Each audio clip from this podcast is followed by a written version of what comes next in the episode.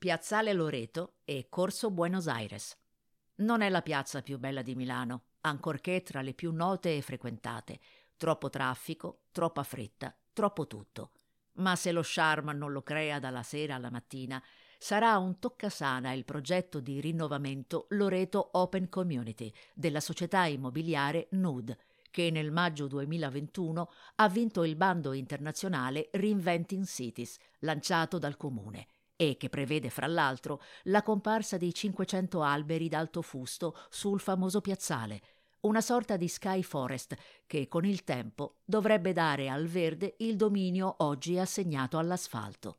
E in questo modo sarà meno anonimo anche l'accesso ad un corso Buenos Aires da trecentocinquanta negozi e milleseicento metri di vetrine, che negli ultimi anni ha perso un po' del suo blasone come grande arteria dello shopping milanese, sacrificando un po' del suo appeal alla necessità di avere, costi quello che costi, un grande passaggio. Anche qui, tempo al tempo.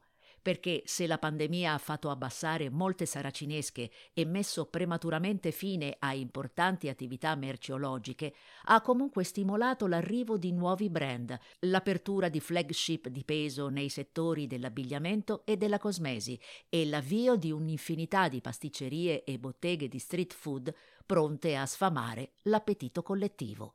Della serie c'è ancora molto da fare, specie nella protezione della mobilità dolce, ovvero delle piste ciclabili, troppo spesso beffate dalle auto parcheggiate abusivamente. Ma Baires vale sempre un salto, per gli accostamenti cromatici e il maestoso ingresso di Palazzo Castiglione, per il Teatro Puccini, garante di produzioni d'avanguardia, in una zona dove regnano l'effimero e gli acquisti compulsivi, e per i personaggi manzoniani che incorniciano il bel cortile di Casa Luraschi, nota anche come Casa dei Promessi Sposi, all'angolo con piazza Oberdan, chiusa dai caselli daziari di Porta Venezia. Sul lato ovest c'è il Meet, centro internazionale per la cultura digitale e vero paradiso dei cinefili meneghini.